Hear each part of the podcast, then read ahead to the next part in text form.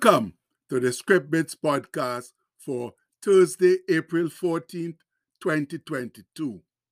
Our bit today comes from Matthew 26, verse 26, which says, And as they were eating, Jesus took bread and blessed it and brake it and gave it to the disciples and said, Take, eat, this is my body.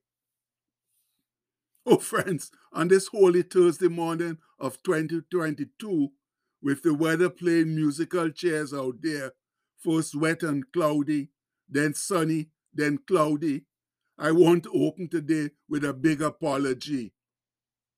I humbly apologize for labeling yesterday's bit as the 12th instead of the 13th of April. I don't know how many of you noticed that, but like I didn't either. And the truth is that I scrutinize the bit, especially the headings, very closely before I send it out. And I remember doing just that yesterday. But I guess that the Lord was trying to show me that I am human and thus liable to make mistakes even when looking for them. But you can't imagine my displeasure when I opened my computer this morning and found two bits with the same date. I couldn't see it yesterday, but it was quite obvious today. Ah, Lord, oh, who knows? But anyway, there are more important things to consider today than my making a mistake yesterday. Let's hope, though, that I learn from it. And today, being Holy Thursday, it's important that we consider the passion of Christ on that fateful evening before his crucifixion when he held the Passover supper with his disciples? The good book tells it thus. Now, when the even or evening was come, he sat down with the twelve. And as they did eat, he said, Verily I say unto you, that one of you shall betray me. And they were exceedingly sorrowful and began every one of them to say unto him, Lord, is it I? And he answered and said, He that dippeth his hand with me in the dish, the same shall betray me. The Son of Man goeth as it is written of him. And you can find that in Isaiah 53, the chapter on the suffering servant. But woe unto that man by whom the Son of Man is betrayed. It had been good for that man if he had not been born. Then Judas, which betrayed him, answered and said, Master, is it I? He, that's Jesus, said unto him, Thou hast said it. And that comes from Matthew 26, 20 to 25.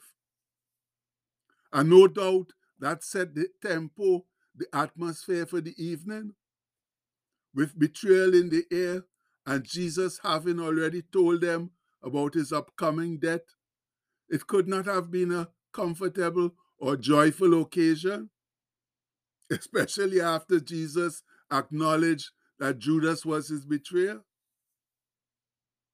And the scholars tell us that the statement, he that dippeth, reveals the personal and intimate nature of the betrayal. And so it should with such a close knit group.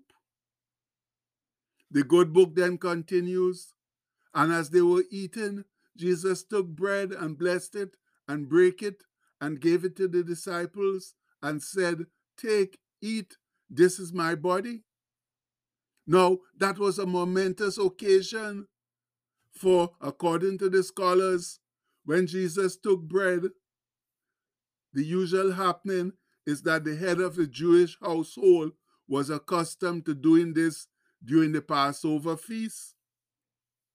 Jesus gave a whole new significance to the action when he said, This is my body. For during that meal, the head of the Jewish household took the bread in his hand and said, This is the bread of affliction which our fathers ate in the land of Egypt, meaning, of course, that one represented the other. By his words, though, the Lord changed the whole significance and emphasis of the feast from looking back to the typical redemption from Egypt to faith in the redemption from sin accomplished by his death. And that's how we now view the breaking of bread in the Holy Communion. But it didn't end there though, because according to the good book, and he, Jesus, took the cup and gave thanks and gave it to them, saying, Drink ye all of it. That's drink from it, all of you. For this is my blood of the New Testament or covenant, which is shed for many for the remission or forgiveness of sins. But I say unto you, I will not drink henceforth of this fruit of the vine until that day when I drink it new with you in my Father's kingdom. And when they had sung a hymn, they went out into the Mount of Olives. And that comes from Matthew 26, 27 to 30. Yes, my people, that ceremony now of breaking bread and drinking wine, which we call Holy Communion, is a celebration of what is. That's Christ's death and what is to come, his triumphant return as King of Kings and Lord of Lords. When peace and love will become a factual and established, not an imagined way of life. And the scholars offer a couple of interesting explanations. Re my blood of the New Testament or covenant, they say that it's taken from the Greek Septuagint version of Exodus 24, which reads, And Moses took the blood of oxen and sprinkled it on the people, and said, Behold, the blood of the covenant which the Lord hath made with you concerning all these words. And the scholars further explain that thus saying that the blood of the covenant is the terminology from which the Old Testament or covenant gets its name. Because Israel failed to keep the conditional covenant of works, God promised through Jeremiah the institution of an unconditional covenant of grace. And you can find that in Jeremiah 31 31 to 34, which will be fulfilled in Israel during the Great Tribulation. But this covenant of grace is based upon the atoning work of Christ. And for this reason, the church also participates in it through his blood. And there are references to Luke 22 20, Hebrews 8 6 to 13, 9 15 to 18, and 12 24. So please take a moment and read those scriptures, my people, because they are very interesting and help us to better understand the way which Christ changed up things with his death and resurrection. And it all just shows the amazing compassion of our great God. We could not do the works detailed in the old covenant, so he promised a new one. But through grace, rather than works accomplished through the shed blood of his son Jesus Christ, atoning for our disobedience.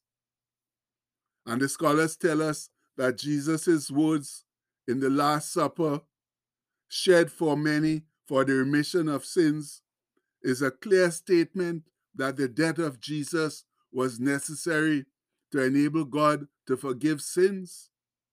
It, in fact, made it right or morally justifiable for him to do so.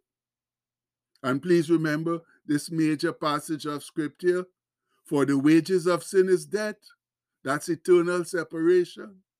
But the gift of God is eternal life through Jesus Christ our Lord. And we all know that comes from Romans 6:23. And now that we have a little better understanding of the Holy Communion ceremony, Let's go home declaring, yes, we spell declaring right today. Let's go home declaring our Thursday blessings that the Lord in His grace and mercy has so generously bestowed on us, remembering the passion of Christ and all that He suffered on our behalf. So, as one strong and confident voice, I declare that I am blessed with God's supernatural wisdom and receive clear direction for my life. I declare that I am blessed with God's supernatural wisdom and receive. Sorry, I screwed that up there. Let's start over again as one strong and confident voice. I declare that I am blessed with God's supernatural wisdom and receive clear direction for my life. I declare today that I am blessed with creativity, courage, talent, and abundance. I'm blessed with a strong will, self control, and self discipline. I'm blessed with a great family, good friends, good health, faith, favor, and fulfillment. I'm blessed with success, supernatural strength, promotion, and divine protection. I'm blessed with a compassionate heart and a positive outlook on life. I declare that any curse or negative word that's ever been spoken over me is broken right now in the name of Jesus. I declare that everything I put my hands to will prosper and succeed. I declare it today and every day. Amen. And we are now expected to go out and share those blessings just as generously with others as the Lord shared them with us. Much love. And the postscript for today says, the passion of Christ should ignite in us a passion for Him. And that's ever so true, my people. If we love Christ, we should see the, the, the things that He did for us, and, and that should just open up whatever is in us and bring it out to the front, you know, and let us just love Him and go about living for Him each and every day, especially this weekend where He was crucified for us. So please, let's remember and just get going. Uh, let's let's live for Christ. It's the only sensible thing to do. And we pray this in His mighty name. Amen. Please have a blessed day, my people. Much love.